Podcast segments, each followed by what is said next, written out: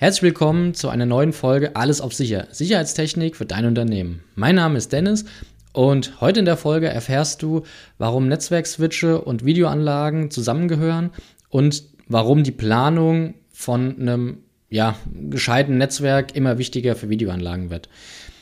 In Folge 5 habe ich schon drüber gesprochen, was grundsätzlich eine Videoanlage ist und bin auch schon mal so auf die ja, verschiedenen Arten eingegangen, wie man aktuell noch eine Videoanlage bauen kann.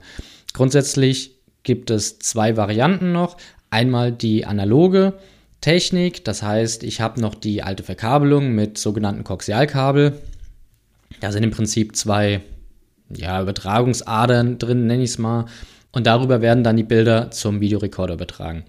Jetzt habe ich natürlich nur zwei Drähte und habe ich natürlich im Vergleich zu modernen Netzwerkkabeln schon Performance-Einbußen.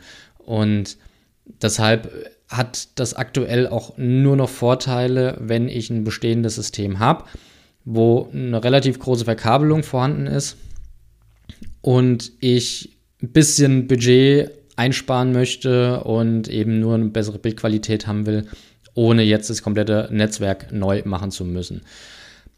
Ich kann natürlich darüber auch bis zu 8 Megapixel Kameras betreiben und auch im abgespeckten Maße ähm, eine bestimmte Videoanalyse für fahren. Aber für moderne Kameras und auch das, was grundsätzlich jetzt alles möglich ist, gerade durch die KI-Technik, sind die eben nicht mehr geeignet. Das ist ja als Notfalllösung oder eben bei aktuell geringem Budget, äh, da kann man sowas noch ganz gut machen und hat dann trotzdem auch eine gut funktionierende Videoanlage mit guten Bildern. Wenn jetzt eine Videoanlage komplett neu gemacht wird, empfiehlt sich es auf jeden Fall, ein Netzwerk entsprechend zu bauen. Also die Netzwerkkabel zu verlegen äh, und die entsprechende Struktur dann eben aufzubauen. Und da gehört auch oder gehört zu jedem Netz gehören Switche dazu. Und dann gibt es wie bei allem, es gibt solche Switche und es gibt solche Switche. Switche, schwieriges Wort. In verschiedenen Preiskategorien mit eben auch verschiedenen Funktionen. Und dabei spielt jetzt die Planung eine ziemlich große Rolle. Ich kann jetzt nicht einfach, also ich kann schon, ich kann einfach hingehen, kann ein paar Kameras äh, montieren, die entsprechend auf die Switche draufstecken und habe dann natürlich meine Bilder. Das ist halt die Frage, was will ich damit erreichen? Bei zwei, drei Kameras ist das ja noch in Ordnung, dann muss ich mir da keine großen Gedanken machen. Wenn ich jetzt aber eine Videoanlage habe, die ja 50 und, und Aufwärtskameras bis 3, 4, 500, 1000 Kameras hat, dann muss ich entsprechend auch zusehen, dass die Struktur, die Netzwerkstruktur eben entsprechend funktioniert. Das ist ein bisschen vergleichbar wie mit der Autobahn. Wenn ich jetzt ein 5, 6, 700 PS starkes Auto habe, komme ich im Berufsverkehr auch nicht schneller vorwärts, weil es einfach verstopft ist und ich nicht weiterfahren kann oder zumindest nur so schnell wie der Vordermann. Und genauso ist es bei Netzwerken auch. Wenn ich jetzt eine riesige Anzahl oder eine große Anzahl an Kameras mit entsprechenden Auflösungen habe und will auch die Bildqualität dann entsprechend nutzen, dann habe ich natürlich sehr viele Daten, die da zusammenkommen und eben auch übertragen werden müssen. Und früher oder später kommen sie dann an einen Punkt, wo sie zusammenlaufen und da müssen sie entsprechend dann auch durchgeschleust werden. Da kommen die herkömmlichen Switche natürlich schnell an die Grenze. Zum einen liegt es daran, dass eben zu viele Daten oder zu große Datenmengen auf einmal weitergeleitet werden müssen und die es einfach von der Leistung her nicht schaffen. Das ist ja, hängt ein bisschen auch mit der Software zusammen und mit der Hardware natürlich auch, die die Geräte haben. Und die schaffen es dann einfach nicht. Zum anderen werden die Kameras auch über die Switche mit Strom versorgt, also dieses PoE. Und da ist es auch so, wenn Kameras, die haben zwar in der Regel immer denselben Energieverbrauch tagsüber, wenn dieselben Lichtverhältnisse sind. Wenn jetzt aber nachts die Infrarotscheinwerfer angehen oder eine Zusatzbeleuchtung, teilweise haben die Kameras Heizungen, wenn sie im Außenbereich hängen und dann wird der Strombedarf auch auf einen Schlag deutlich höher, wenn alle gleichzeitig umschalten. Auch das schaffen viele Switche einfach nicht, weil die kein entsprechendes Strommanagement im Hintergrund haben, sondern die geben einfach Spannung raus.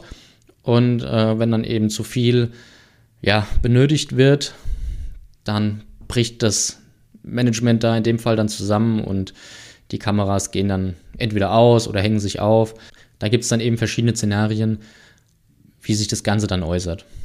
Jetzt könnte man natürlich auch sagen, gut, dann kaufe ich einfach teure Switche, die haben ja entsprechende Hardware, die haben die entsprechende Software und dann stecke ich einfach alles drauf und dann wird es wohl auch funktionieren. Nee, leider nicht ganz. Also es ist schon wichtig, dass ich vorher weiß, was werden die Kameras an Daten liefern, wo laufen die Kameras dann zusammen, beziehungsweise wo laufen viele Kameras zusammen und mit welchem, ja, mit welcher Geschwindigkeit beziehungsweise mit welcher Bandbreite kann ich dann die Daten auch wieder abtransportieren. Laufen sie dann von einem Switch, der packt es vielleicht gerade noch, da kommen dann 16 Kameras an, die werden über ein, ein Kupferkabel oder vielleicht sogar auch schon ein Glasfaserkabel weitergeleitet und gehen dann aber wieder auf den nächsten Switch, der wiederum auch 16 Kameras aufnimmt. Und dann müssen die Daten von beiden Switchen ja auch wieder weitergeführt werden. Also es steckt schon ein bisschen mehr Planung dahinter, wie man jetzt solche Systeme eben entsprechend kalkuliert und auch dann aufbaut. Je schlechter die Planung oder auch die Switches sind, desto mehr sogenannte Artefakte habe ich dann in dem Bild drinne. Das sind so grüne oder rote Pixelfehler, so ein bisschen sieht das aus. Die tauchen dann einfach entweder mitten im Bild auf oder wenn es ganz schlimm ist, einfach die Hälfte vom Bild oder ein Viertel oder wie auch immer. Auf jeden Fall habe ich dann relativ breite und große Streifen mitten im Bild, die ich bei der Aufnahme dann eben sehe. Und die kommen dann auch immer wieder, weil einfach Daten verloren gehen und ja, das fehlt dann entsprechend und wird eben von der Software dann einfach durch ja, grüne, rote, gelbe äh, Pixel entsprechend kompensiert. Es gibt bestimmte Hersteller, die sich auf die Produktion und Entwicklung von speziellen Videoswitchen spezialisiert haben. Die haben eben dieses eben schon angesprochene PoE-Management, also Power-Management für die Kameras drin. Die erkennen beispielsweise auch, wenn eine Kamera so über Wochen, Monate immer ein bisschen mehr oder weniger Strom braucht und können dann auch eine entsprechende Meldung absetzen, um schon mal vorher, bevor die Kamera ausfällt, schon mal eine Info rausgeben. Hier, guck mal danach, hier stimmt was nicht die Kamera könnte demnächst vielleicht ausfallen. Oder dass ich einen automatischen Neustart von Kameras habe. Die Switcher erkennen, ist da noch Datenverkehr drauf, also wird noch Bilder hin und her äh, übertragen oder ist die Kamera nur noch an? Sie braucht nur noch Strom, hat aber kein Traffic mehr. So, dann kann ich eben entsprechend die Switche einstellen, dass die automatisch auch die Kameras dann neu starten. Sie schalten den Port quasi ab und nach 30 Sekunden schalten sie ihn wieder zu und dann sieht man ja, ob die Kamera dann wieder funktioniert. Das kann ich eben entsprechend oft hinterlegen. Also er soll es jetzt dreimal machen. Wenn danach immer noch kein Traffic auf dem Port mehr drauf ist, dann gib eben eine Fehlermeldung raus oder für einen Alarmkontakt oder wie auch immer. Da gibt es dann eben verschiedene Varianten. Natürlich, was auch immer mehr in Fokus rückt, ist die Port-Sicherheit oder die Netzwerksicherheit. Wenn ich jetzt eine Videoanlage habe, die Switche sind zwar in der Regel ja, in, in Verteilerschränken drinne, die hoffentlich auch abgeschlossen sind. Aber grundsätzlich sind sie erstmal zugänglich. Sie sind außerhalb von einem Serverraum. Oft zumindest, nicht alle, aber oft, je nachdem, wie groß die, äh, die Halle oder das Gebäude ist. Dann muss ich eben separate Serverschränke bzw. Serververteiler, nein, Verteilerkästen, jetzt habe ich es, Verteilerkästen bauen.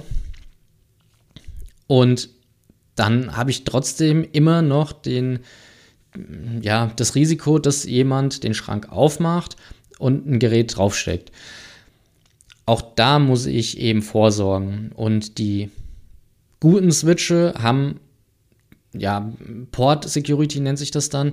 Das heißt, der erkennt einmal, also wenn jetzt die Anlage aufgebaut wird, wird bei Inbetriebnahme einmal alle Geräte angelernt, die dranhängen das heißt, der Switch weiß dann, welche Geräte mit welchen Adressen hinterlegt sind bzw. aufgesteckt sind.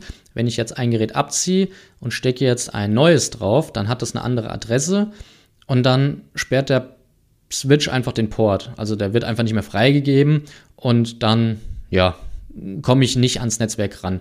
Das ist so der erste Schritt für so eine ähm, IT-Security im, im Videonetz. Und kann schon sehr hilfreich sein, äh, um eben einfach zu verhindern, dass sich jemand da aufsteckt und ja, Zugriff auf die Videobilder dann im Prinzip hat, was ja auch wieder mit Datenschutz äh, einhergeht. Und ich ja nicht will, dass Fremde oder vielleicht auch die eigenen Mitarbeiter, aber dass die keinen Zugang zum Videosystem haben, sondern nur Personen, die eben auch entsprechend berechtigt sind.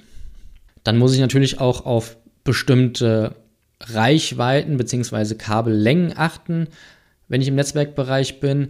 In der Regel 90 Meter ist die Netzwerkstrecke, die man beachten sollte. Also zwischen Kamera und Switch sollte laut Norm maximal 90 Meter liegen.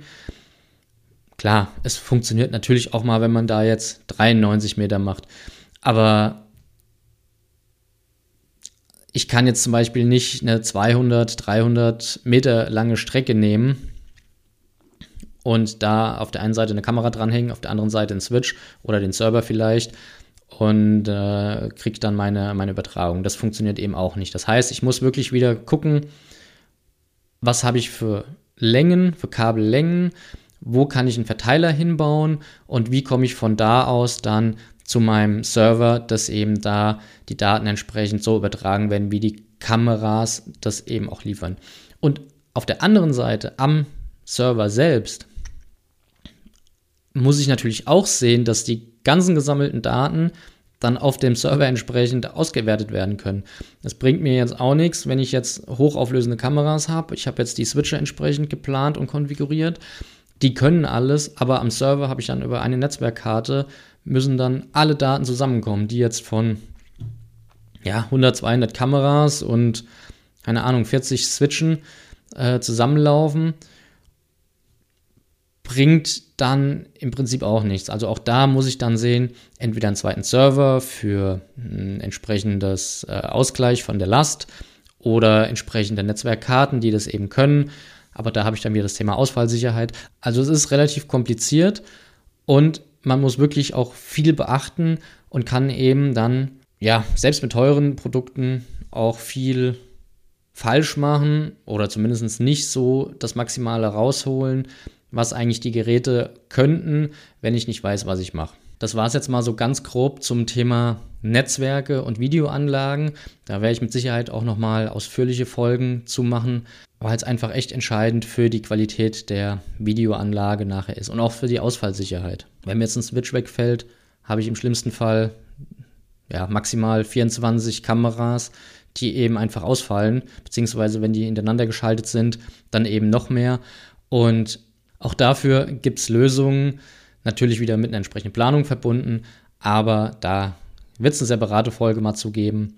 Und wenn du jetzt bei deiner Videoanlage eben auch diese Pixelfehler drin hast und weißt nicht, wo sie herkommen, dann schreib mir einfach eine E-Mail und dann gucken wir mal, wie wir das in den Griff kriegen. Aber das liegt hundertprozentig daran, dass eben die aufgezeichneten Bilder nicht entsprechend übertragen werden können. Ja, dann war es das für heute. Vielen Dank fürs Zuhören. Wir hören uns mit Sicherheit nächste Woche wieder. Und bis dahin, tschö.